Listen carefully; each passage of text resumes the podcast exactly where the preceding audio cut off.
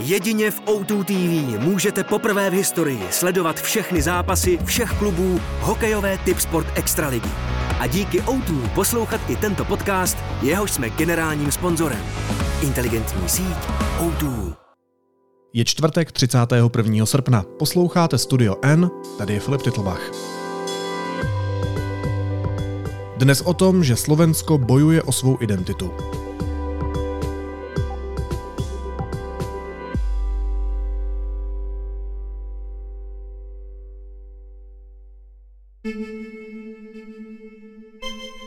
Do předčasných parlamentních voleb na Slovensku zbývá přesně měsíc. Fašisté jsou čím dál hlasitější a Robert Fico už se vidí na premiérském křesle.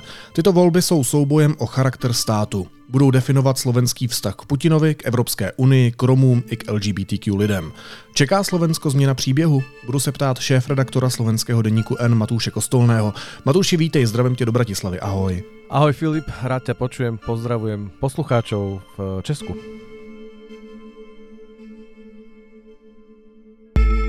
Já ti na úvod něco pustím. Já si myslím, že už si to slyšel, ale stejně ti to pustím. Hovorím to nahlas a budem to hovoriť nahlas. Vojna na Ukrajine nezačala včera, ani pred rokom. Vojna na Ukrajine začala v roku 2014, keď ukrajinskí nacisti a fašisti začali vraždiť ruských občanov na Donbase a v Luhansku. Môžeme ukázať celému svetu vyvraždené deti, vyvraždené rodiny, vyvraždených civilistov. Áno, prišla nejaká odpoveď, my s ňou nesúhlasíme.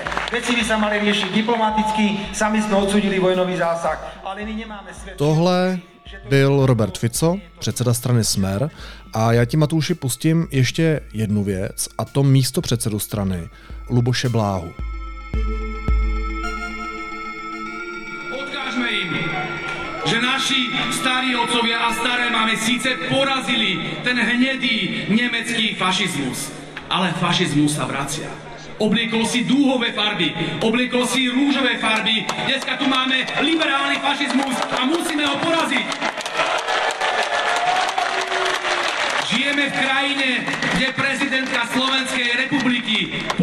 Nacistický banderovský pozdrav Sláva Ukrajine. Hamba! Co to má být tohle? To jsou přece proruské fašistické keci, které vypouští z úst nejvyšší členové Smeru. To znamená strany, která má obrovskou šanci uspět ve volbách. Chápu to správně. Je to tak, je to... V skutočnosti je to ešte asi horšie, ako to vyzerá na prvý pohľad a to vyzerá teda veľmi zle. V skutočnosti je to tak, že práve vďaka takýmto odporným, hnusným uh, klámstvám a odporným rečiam má strana Smer a Robert Fico takú veľkú podporu, akú má. Čiže to nie je tak, že by Robert Fico bol populárny a len tak pomimo toho uh, rozprával takéto zvrátenosti. Je to tak, že Robert Fico bol takmer na kolenách a jeden z dôvodov, prečo sa dokázal znova postaviť a byť e, na čele predvolebných prieskumov, je práve to, že, že ponúka ľuďom verziu príbehu, kde, kde Rusko je obeď, Ukrajina sú fašisti. Jednoducho všetko je naopak, všetko je úplne otočené. Ja keď to počujem, tieto, tieto reči, tak e, akože nemôžeme sa už tváriť prekvapenie, pretože to nie je, nie je nové. Mňa na tom ale vlastne znova a znova desí to, že to je veľmi úplná kopia toho, čo sa deje v Rusku. To, čo rozpráva Putin a čo rozprávajú, čo rozprávajú jeho, jeho ideológovia, pretože to je svet obratený na ruby. Fašisti sú, uh, sú obete, obete sú fašisti. Uh, keď Putin rozpráva o Ukrajincoch ako o fašistoch, pritom uh, jeho metódy a spôsoby, čo urobil uh, za posledné roky na Ukrajine, uh, pripo, prirovnávajú historici a odborníci, že to je najbližšie k tomu, e, ako sa správal Hitler a fašisti. Tie porovnania sú vždy krivé, lebo vlastne e, je to predsa len iná situácia, iná doba. A odborníci sú na to citliví hovoriť o všetkých, ako keby rozdávať každému to označenie, že je fašista, ale pri Putinovi Timothy Snyder hovorí, že Putin sa dostal vlastne takmer vlastne úplne dokonale na, na definíciu fašizmu No a, a Fico robí s Blahom uh, to isté, čiže oni hovoria o liberálnom fašizme, čo je na to nepotrebuješ mať nejaké veľmi hlboké vzdelanie, ale jednoducho na prvé počutie to je hlúposť, to je jednoducho, je to nezmyselné slovné spojenie, ale im a ich e, fanúšikom, a na Slovensku ich je zjavne nie málo, to asi dáva nejaký zmysel a, a je to asi spôsob, ako sa vyrovnávajú s tým, že, že svet okolo nich nie je úplne podle ich představ. Mně na tom přijde, Matuš, asi nejděsivější to, že to není jenom Putin, ale že to je třeba Orbán, který vypouští podobné narrativy, na co slyší Maďarky a Maďaři, eh, že to je v některých ohledech, ne ve všech, ale v některých ohledech i právo a spravedlnost v Polsku a na to taky slyší řada Poláků a Polek. Slyší na tohle Slováci a Slovenky? Má Robert Fico s touhle rétorikou velkou šanci eh, získat ve volbách dostatek hlasů, aby mohl té zemi vládnout? Tak eh, ja sa snažím byť aj v týchto situáciách optimistom, čiže hovorím si a opakujem si sám pre seba, že ešte mesiac uh, máme na to uh, ako občania tejto krajiny, aby sme nedovolili to, aby uh, takéto fašistické myslenie, uh, nebezpečné myslenie, aby ovládlo tú krajinu. Ale ak by boli voľby dnes, tak v tých prieskumoch Robert Fico vyhráva, má viac ako podľa rôznych prieskumov má plus minus 20% podporu, čo je čo je jednoducho veľa samo o sebe, ale problém je v tom, že to nie je len Robert Fico.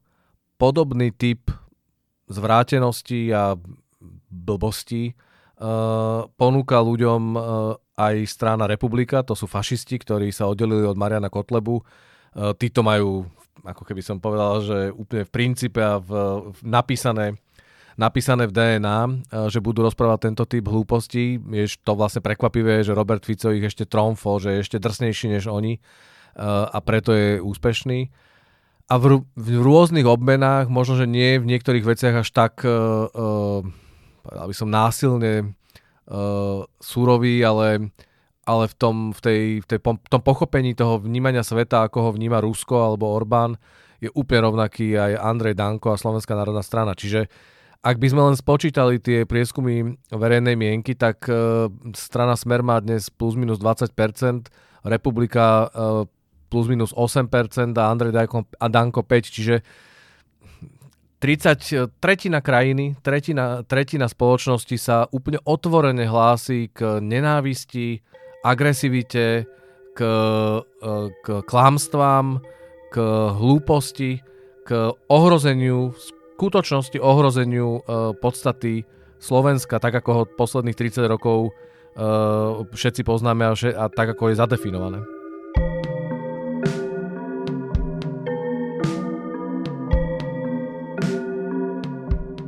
No a teď já nevím, jestli si nemůžu vlastně už odpovědět sám na tu otázku. Chtěl jsem se tě ptát, kdo by vlastně šel s Robertem Ficem do vlády, eh, když používá tuhle rétoriku, ale když si zmínil další strany z minimálně fašistickými tendencemi, eh, tak to jsou strany, které by se dali dohromady, vytvořily koalici a prostě vládli Slovensku? Tak eh, to je ten najčiernejší scenár, eh, že sa podarí získať dostatočný počet hlasov týmto trom stranám, ktoré, ktoré sú naozaj že tak hnedé a tak, tak nebezpečné, že by to bolo naozaj temný deň pre, pre slobodu na Slovensku. Zatiaľ to vyzerá tak, že, že oni sami nebudú mať dosť hlasov. A teraz e, logická otázka tvoja by mohla byť, že veď dobre, tak nikto iný s ním, ale predsa nepo- s nimi nepôjde do koalície, alebo teda ani s, so smerom Roberta Fica, lebo veď e, ľudia, ktorí rozprávajú takéto zvrhlosti, e, sú v normálnej spoločnosti a Slovensko je krajinou Európskej únie, tak v Európskej únii sú predsa takíto politici vytlačení na okraj a OK, sú tam, reprezentujú nejakú, nejakú skupinu ľudí, ale nedostanú sa, nedostanú sa na čelo. No a ten problém je, že u nás hrozí, že sa dostanú, pretože napriek tomu, že Robert Fico rozpráva o Putinovi, o Rusku, o fašizme, o, o liberálnom fašizme, e, tak e, napriek tomu sú strany, aj o ktoré by som aj ja nazval, že sú plus minus demokratické, e, pripravené podľa mňa vládnuť s ním, pretože nakoniec rozhoduje to, že on má najviac hlasov, je schopný ponúknuť im možnosť byť pri moci, byť, e, byť pri tom, keď sa bude rozhodovať o tom, kto bude, e, kto bude rozdávať peniaze, ako sa budú rozdávať peniaze, kto bude vládnuť. Takže nie sú to len fašisti a Robert Fico si po voľbách, ak vyhrá tie voľby, čo je stále podľa mňa otázka, bude môcť vyberať, že či urobí naozaj fašistickú vládu, alebo urobí vládu, ktorá bude len založená na klámstve, agresivite a hnuse. Takhle. vy máte ještě měsíc do voleb. Jednou věcí jsou slova, druhou věcí jsou činy. I my z Česka moc dobře víme, že zvlášť v té horké předvolební kampani zkrátka padají různá slova, ostrá slova, která se třeba potom nepotvrdí v tom vládnutí. Jenže eh, jako u vás to nekončí jenom u té rétoriky, ale propisuje se to i do reality. Já jsem třeba viděl, že eh, kotlebovci mají doslova postřik proti buzerantům, eh, to cituju, že, že nosí na zádech kanistr s čím si, v ruce mají hadici, nevím, jestli stříkají po lidech, pár měsíců potom, co jeden magor zastřelil dva mladý lidi před klubem Tepláreň. Kam až se tahle situace dostala? Ja si stále myslím, že Slovensko je krajina, ktorá uh, je v princípe normálna, civilizovaná krajina. Okolo seba mám takých ľudí. Ale fakt je ten, že, že my sme zažili za posledné roky už dvakrát, uh, že niekto zabíjal ľudí pre, svoje, pre ich názory, alebo pre to, ako žijú, alebo ako sa správajú, akí sú. To bolo v prípade Jana Kuciaka, kde, kde ho zavraždili kvôli jeho práci a kvôli, to, kvôli tomu, že chcel odhalovať e, e, podvody a mafiánsky spôsob politiky, ktorý tu práve za vlád Roberta Fica bujnel. A potom to boli uh, dvaja mladí ľudia, ktorých zavraždil zavraždil človek iba preto, že, že boli v bare tepláreň a boli, boli iní, ako, ako si on predstavoval. To všetko uh, je mohli by sme povedať, že to boli len dva ojedinelé prípady, že sú to že také vraždy sa dejú aj v iných krajinách, aj v vyspelých demokraciách sa predsa takéto, takéto situácie dejú, je to tak. Ale problém je ten, že, že nedá sa nevnímať, čo tomu predchádzalo a čo, čo potom nasledovalo. A tá celá atmosféra je plná nenávisti a plná, plná skryté alebo aj otvorené agresivity. A akokoľvek sa sám seba presviečam, že, že to predsa nemusí znamenať, že tak bude pokračovať, tak to, že sa to už raz, dvakrát stalo, uh, ja, ja sa bojím, že to vlastne je, um, že ako keby sa otvorili dvere a, a, nie už, a nedajú sa úplne, úplne zavrieť. No a pre mňa je to nepochopiteľné, že politici, čiže ľudia, od ktorých by sme čakali, že sa majú pokúšať eh, vládnuť krajine, vládnuť v zmysle viesť ju, byť, byť príkladom, starať sa o to, aby, aby tá krajina, uh, sa, aby sa tam žilo čo najlepšie, tak títo ľudia v snahe získať moc sú ochotní nie brzdiť tento typ uh, nebezpečenstva, ale oni ho absolútne priživujú. Oni, mu, oni ho zalievajú ako kvetinku, oni ho uh, hnoja a okopávajú dennodenne a, a pritom uh, je to tak nebezpečné a ono sa to, naozaj, že sa to môže jedného dňa vymknúť úplne spod kontroly a potom bude už neskoro, keď práve aj títo ľudia budú hovoriť, že tak poďme s tým niečo robiť. No a kam teda Slovensko míří v těch letošních předčasných parlamentních volbách? Byla by to vyloženě změna charakteru státu, který těch 30 let známe? Ja som presvedčený, že áno. Ak by sa podarilo Robertovi Ficovi zostaviť vládu, a v podstate e, nie je to samozrejme jedno, či tá vláda bude priamo s fašistami alebo, alebo nebude, ale samotný Robert Fico a jeho strana sa za posledné roky zmenila na e, extrémistickú, neznášanlivú, e, homofóbnu, xenofóbnu, akúkoľvek jednoducho zvrátenú predstavu máme, tak to všetko oni vlastne reprezentujú. A to, ako sa dostanú k moci, ak sa to podarí, a to, ako tú moc budú užívať, zmení charakter Slovenska. Logická otázka je, že veď Robert Fico bol premiérom, už nebude premiérom prvýkrát, bol premiérom už trikrát na Slovensku, tak uh, predsa vieme, že, že v tom čase Slovensko bolo normálnym členom Európskej únie a predsa fungovalo. Áno, len medzi tým sa zmenila situácia. Robertovi Ficovi samotnému hrozí väzenie. Uh, medzi tým bol pomenovaný veľmi detailne a dohlbky systém toho, ako tie predošlé, predošlé roky vládol a vládol kriminálnym spôsobom. Vládol, vládol tak, že dostal k moci e, mafiánov a, a ľudí, ktorí nakoniec e, neváhali aj zavraždiť Jana Kuciaka. A to je niečo, čo sa nedá nevidieť a v normálnom fungujúcom štáte, demokratickom štáte, štáte, kde platí zákon a platí platí spravodlivosť, ehm, v takom štáte takéto správanie nemôže byť nepotrestané. Čiže ak sa Robert Fico dostane k moci, tak ten e, systém alebo ten poriadok, ktorý ráta s tým, že, že vládne e, zákon, tak ten musí zbúrať. A súčasť toho, toho zbúrania bude aj porušenie iných demokratických pravidel, slobôd a základných, základného fungovania. Čiže preto si myslím, že návrat Roberta Fica k moci bude tentokrát znamenať e, naozaj zásadnú zmenu v charaktere slovenskej krajiny. Že úplně nemám rád poraženeckou náladu a bohužel vnímám kolem sebe i tady v Praze spoustu Slovenek a Slováků, kteří na ty volby vlastně rezignují, kteří se i chtějí jako natrvalo stěhovat, dejme tomu do Prahy. A tak možná vysí otázka jedna ve vzduchu, jestli je Fico vůbec porazitelný. A pokud ano, tak jestli tam je někdo, kdo ho může porazit. Ja takisto si nemyslím, že, ma, že má, máme už v tomto momente uh, ako keby plakať a iba, alebo rezignovať. To by bolo to najhoršie, čo sa môže stať. skutočnosti je to, to majú v rukách Slováci a Slovenky. Akože e, nakoniec je to iba o tom, či dostatočný počet voličov, ktorí nechcú, aby ten štát sa zmenil, uh, prídu voliť. A máme množstvo prieskumov, ktoré hovoria, že Slovensko je zúfalá krajina, že tam je príliš vysoký počet ľudí, ktorí sú náchylní veriť e, blúdom, dezinformáciám, príliš vysoký počet ľudí, ktorí sú ktorí uviazli v pasci, ruskej pasci a ktorí mm, prestali veriť v demokraciu, ktorí prestali, pre ktorých sloboda nie je hodnota, pre ktorých e, je násilie riešením, ale tie isté prieskumy ukazujú, že stále je väčšina ľudí, ktorí to tak nechcú.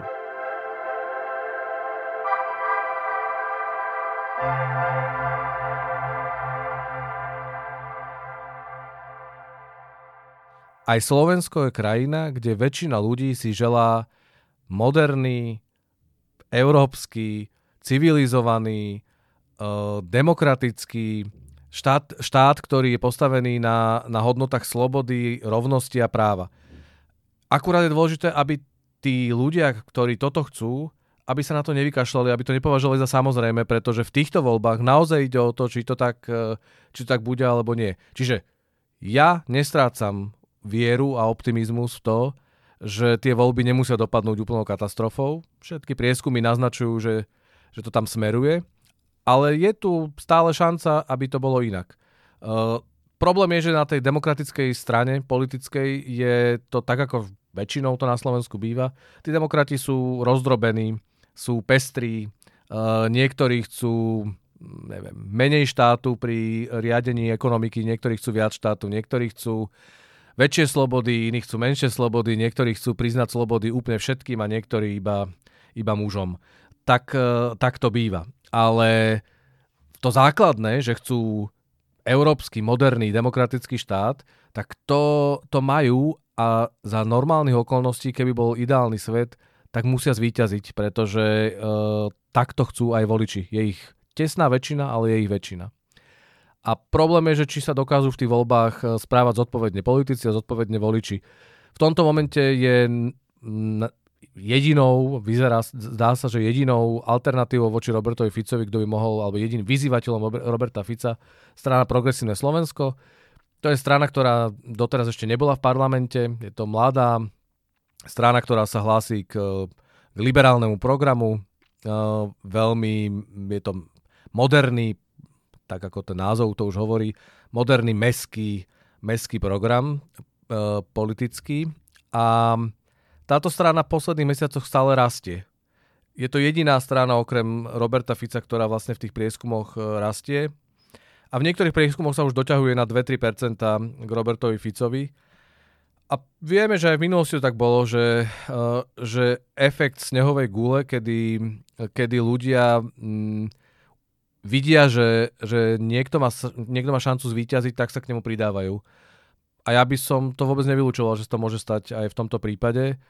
Je to pre nás absolútne kľúčová záležitosť. A teraz ja to nehovorím preto, že by som bol fanúšik strany Progresívne Slovensko, alebo že by som, že by som uh, fandil uh, s Progresívnym Slovensku a chcel by som jeho víťazstvo za každú cenu.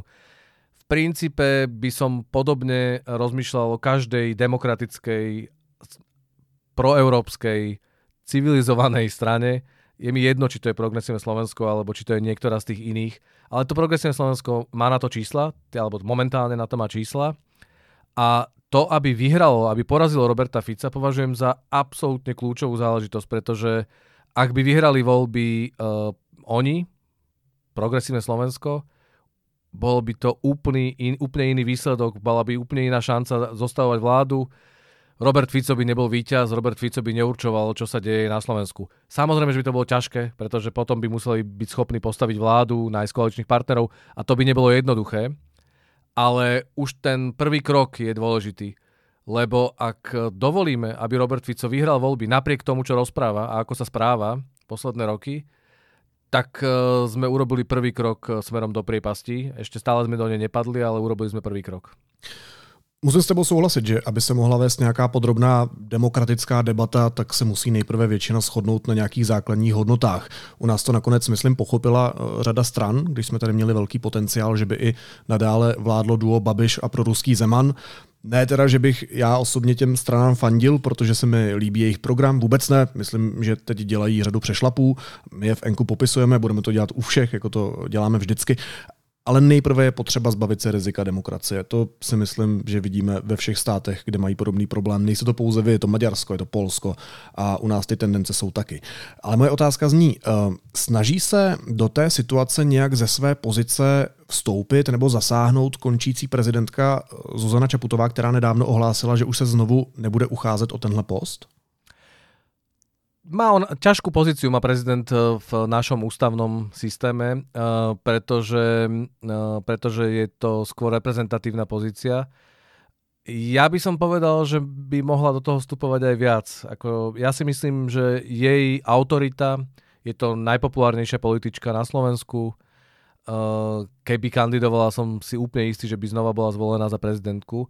Čiže podľa mňa by mohla aj viac, ale v skutočnosti nikto nepochybuje o tom, že o, kde, je, kde ona stojí a kde sú jej hodnoty.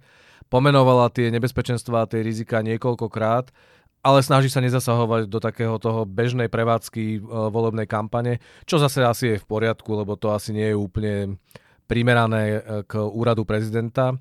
Ale ja som presvedčený, že v tých voľbách ide naozaj o veľmi veľa a preto by som si myslel, že že by, že by do toho mohla vstupovať viac. Ale má ešte mesiac aj ona. O dva týždne budeme mať eh, my práve diskusiu s pani prezidentkou, eh, kde teda verejne vystúpi a kde predpokladám, že teda bude hovoriť, čo si myslí. Čiže tých príležitostí, aby ona ešte povedala voličom, o čo podľa nej ide v tých voľbách a aké je to dôležité, tých ešte bude mať niekoľko. Vám se kromě toho všeho ještě stala taková situace nebo kauza, vypukla tam taková situace, která vlastně dostala nálepku uh, válka policistů uh, a došlo to do fáze, kdy uh, policisté nedávno začali zatýkat policisty. Co se přesně stalo?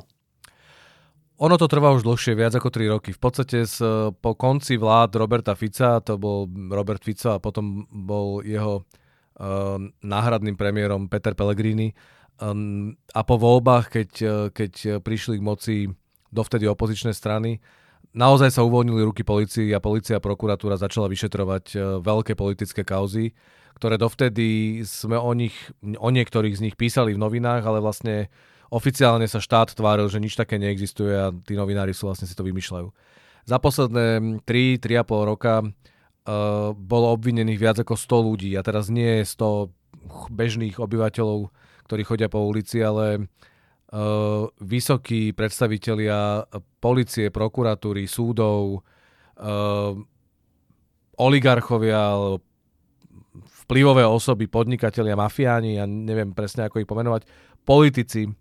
Uh, za tie tri roky sa nám tu postupne ako keby na, na stenu kreslil veľká, veľká mapa alebo veľký pavúk uh, schéma toho, ako, ako, sa, ako fungoval štát za vlád Roberta Fica. A bola to taká pavučina alebo chobotnica naozaj mafiánskeho typu. A, a postupne sa to začalo odhalovať. E, problém je, že, že dnes už vieme, že verejnosť nie je schopná dlhodobo sledovať a podrobne podrobne vnímať všetky detaily toho. Po, je to asi pochopiteľné, keď obvinia prvého, tak je to veľká vec, keď obvinia druhého, tiež ešte stále zaujímavé.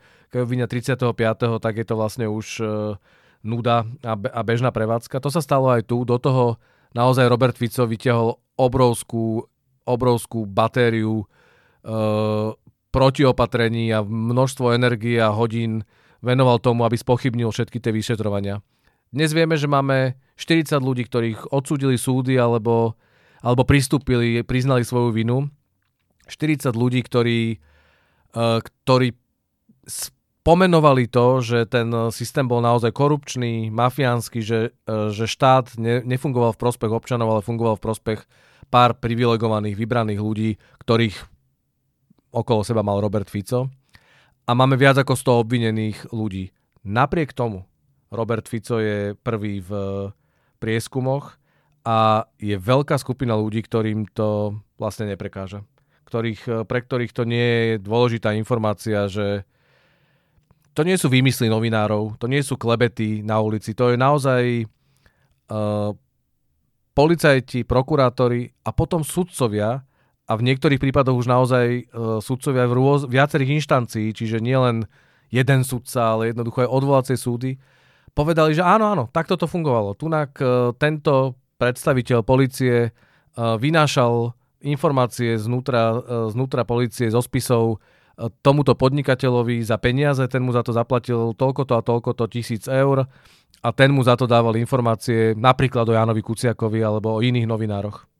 Já jsem z toho vlastně jako člověk, který to pozoruje z dálky, nebo který je za hranicemi dost zmatený. Já mám vlastně na jednu stranu ze Slovenska pocit, eh, že ta země prochází očistou, že se zatýkají sígři i v těch nejvyšších patrech politiky, jak se říkal, prokuratury, policie a tak dále. A na druhou stranu ta společnost hrubne, Eh, existují výzkumy o tom, že je výrazně proruská, mnohem třeba víc než česká společnost. A teď se bavíme o tom, že tam mají šance vyhrát fašisti. Co to je za schizma? Myslím si, že v tomto Slovensko nie je úplne výnimočné, lebo myslím si, že tam sa dajú badať podobné, podobné rysy v Spojených štátoch, v Amerike, eh, kde dokonca je obžalovaný prezident niekoľkokrát a, a súbežne uh, republikáni hovoria, že by ho aj tak volili za, za prezidenta, pretože v ich svete, v ich realite uh, ten príbeh vidia úplne inak. Úplne inak, ako ho vidí druhá polovica krajiny. Podobné, podobnú situáciu zažívali svojho času v Rumunsku, kde takisto prebiehala veľmi silná snaha o očistu a, a potrestanie korupcie, politickej korupcie a prišla nejaká protireakcia, ktorá vlastne obrátila tú krajinu trocha iným smerom, to vychýlila. Niečo podobné sa deje v Bulharsku Čiže deje sa to vo viacerých krajinách. Myslím, že ešte nemáme úplne hlboké uh, znalosti o tom, že prečo sa tie spoločnosti takto uh, pomiatli, lebo podľa mňa to je naozaj, že uh, ako keby zblúdili. Ale fakt je to, na to nepoviem nič, nepoviem nič prekvapivé alebo nové, ale je jedno Slovensko a predsa dve sú. Čiže je to naozaj krajina, ktorá je rozdelená na polovicu je tu plus minus polovica ľudí, ktorí, ktorí vidia, alebo ja si myslím, že vidia, čo sa deje okolo nich a, a vedia, kde patríme a kam máme ísť a čo sa má diať. Akurát, že je tu aj druhá polovica ľudí, ktorí sa cestou stratili, podľa mňa. Stratili sa, majú na tom rôzne dôvody. Jednoducho to nie je tak, že by tí ľudia boli iba hlúpi alebo iba zlí Jednoducho za tých 30 rokov transformácie uh, mnohí z nich uh, sa cítia zabudnutí, ne, ne, nereprezentovaní, nezastúpení v, v tej veľkej politike v Bratislave. Nahnevaní, uh, nahnevaní, sklamaní, smutní, uh, opití uh, tou slobodou, ktorú, ktorú získali, ale ktorá vlastne pre nich neprináša uh, nič pozitívne. A to tak často býva, že, uh, že niekedy uh, je to veľmi tesné, že vlastne tie rozhodnutia o smerovaní krajín a o budúcnosti niekedy rozhoduje jeden jediný človek, ktorý, ktorý nakoniec povie, že ideme doprava a celá krajina ide doprava a potom spätne sa ukáže, že to bol správny krok, alebo naopak, že jednoducho tá krajina podľahne, podľahne omilu toho sú plné dejiny. My máme tendenciu písať dejiny, my ako ľudstvo, máme, písať, máme tendenciu písať dejiny cez, cez výťazov. Vždy vlastne píšeme dejiny spôsobom tak, ako ho rozprávajú výťazy a menej sa hovorí o tom, že, že v skutočnosti tam bolo množstvo pochyb, množstvo súbojov, množstvo malých alebo na prvý pohľad nenápadných rozhodnutí, ktoré, ktoré ovplyvnili to, kto nakoniec e, zvíťazil. No a my to teraz zažívame naživo, v priamom prenose. A aspoň ja si to teda veľmi intenzívne teraz uvedomujem, že vlastne vidíme, že čo sa deje okolo nás, vidíme, aké sú rizika a bude to veľmi tesné. A teda ja som hlboko presvedčený, že demokracia je, je dobrý model a, a teda to kliše, že je to najlepšia vec, lebo inú sme zatiaľ nevymysleli, ale som hlboko presvedčený v to, že demokracia má silu uh, sa brániť a sa má silu sa aj vrátiť späť, ak teda zblúdi cestou. Čiže uh, veľmi vnútri verím v to, že aj keby Robert Fico a fašisti vyhrali, tak to je len dočasná záležitosť a nakoniec uh, nakoniec by to e, dopadlo inak. Ale fakt je ten, že prvýkrát za svoj dospelý život mám teraz pocit, že, uh, že to môže byť uh, nadlho a teraz to nadlho, ten čas je tam relatívny. Rovnako to bolo samozrejme aj v 90. rokoch na Slovensku za Mečiara, takisto to bolo drsné a kruté. Ale fakt je ten, že som nemal ani 30 rokov a bol som mladý človek a úplne inak som vnímal, vnímal čas, inak mi tiekol čas. Teraz e, mám takmer 50 a, a musím priznať, že ma trápi, že, že aj v tomto veku a keď vidím svojich už dospelých synov, uh, že si hovorím, že ešte aj oni sa s tým budú trápiť ďalších 30 rokov, tak sa na to pozerám uh, trocha inak a, a mám taký pocit, že ak to dovolíme, tak uh, sme vlastne uh, strátení v zmysle že si nezaslúžime, aby, aby, sme, aby to bylo jinak. Co budeš dělat, když vyhraje Fico a sestaví vládu s fašisty? Myslím si, že takto. Uh, možno, že mi chýba predstavivosť, ale neviem si predstaviť, že po všetkých tých skúsenostiach, ktoré sme za posledných 30 rokov uh, nabrali, uh, že by to malo byť nejak inak. Čiže nechystám sa, nechystám sa odísť, nechystám sa rezignovať, predstavujem si, že v tú noc, keď budeme vedieť, kto vyhral voľby, budem s kolegami, napíšem text, na druhý deň prídem znova do roboty a budem písať. Na tretí deň budeme mať veľkú diskusiu s kolegami, kde budeme hovoriť, čo sa stalo vo, po voľbách. A na štvrtý, na piatý, na 30. aj na tisíci deň budem uh, hovoriť o tom, čo Fico robí, aké to je nebezpečné, aké to je zlé. A keď on bude chcieť robiť opatrenia proti tomu, tak my sa im budeme aktívne brániť. A predstava, že by, že by nás mohol vypnúť alebo, alebo umlčať, tá s tou vlastne vôbec nepočítam a nepracujem.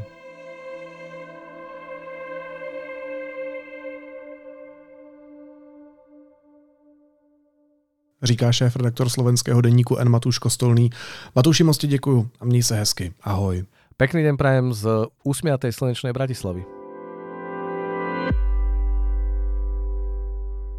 Následuje krátká reklamní pauza. Za 15 sekund jsme zpátky. Naučte se doma pěstovat mikrogreens nebo si poslechněte inspirativní rozhovory vedené DVTV. 9. září na EON Ekofestivalu v kasárnách Karlín. Vstup je zdarma. Program na eon.cz lomeno Ekofestival. A teď už jsou na řadě zprávy, které by vás dneska neměly minout. Ruští a běloruští sportovci, kteří písemně odsoudí válku na Ukrajině, budou smět soutěžit na českém území. Vyplývá to z návrhu usnesení, který deník N prostudoval. Hurikán přinesl na západní okraj Floridy 4 metry vody. Ohrožené jsou i sousední státy Georgia a Jižní Karolína. Podnikatel Karel Pražák a jeho investiční skupina Kaprain koupí vydavatelství Mafra. Uvedl to deník E15 s tím, že transakce má být hotová do konce týdne. Finální rozhodnutí ale ještě může záležet na Andreji Babišovi. Kontroverzní americký moderátor Tucker Carlson zveřejnil půlhodinový rozhovor s maďarským premiérem Viktorem Orbánem. Ten se nechal slyšet, že Ukrajinci nemají nejmenší šanci válku vyhrát, nebo že jedinou šancí západu, i nakonec války na Ukrajině, je Donald Trump. Carlson rozhovor odůvodnil tak, že Orbán Rusku a Ukrajině rozumí. A Severní Korea potvrdila středeční odpal dvou balistických raket a uvedla, že šlo o simulaci taktického jaderného úderu namířeného proti Jižní Koreji.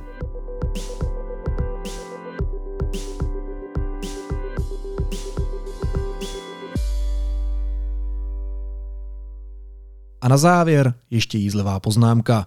Ficův smer má opět šanci, že si podmaní Slovensko. Tentokrát to ale vypadá na směr pravé ruky vzhůru. Naslyšenou zítra.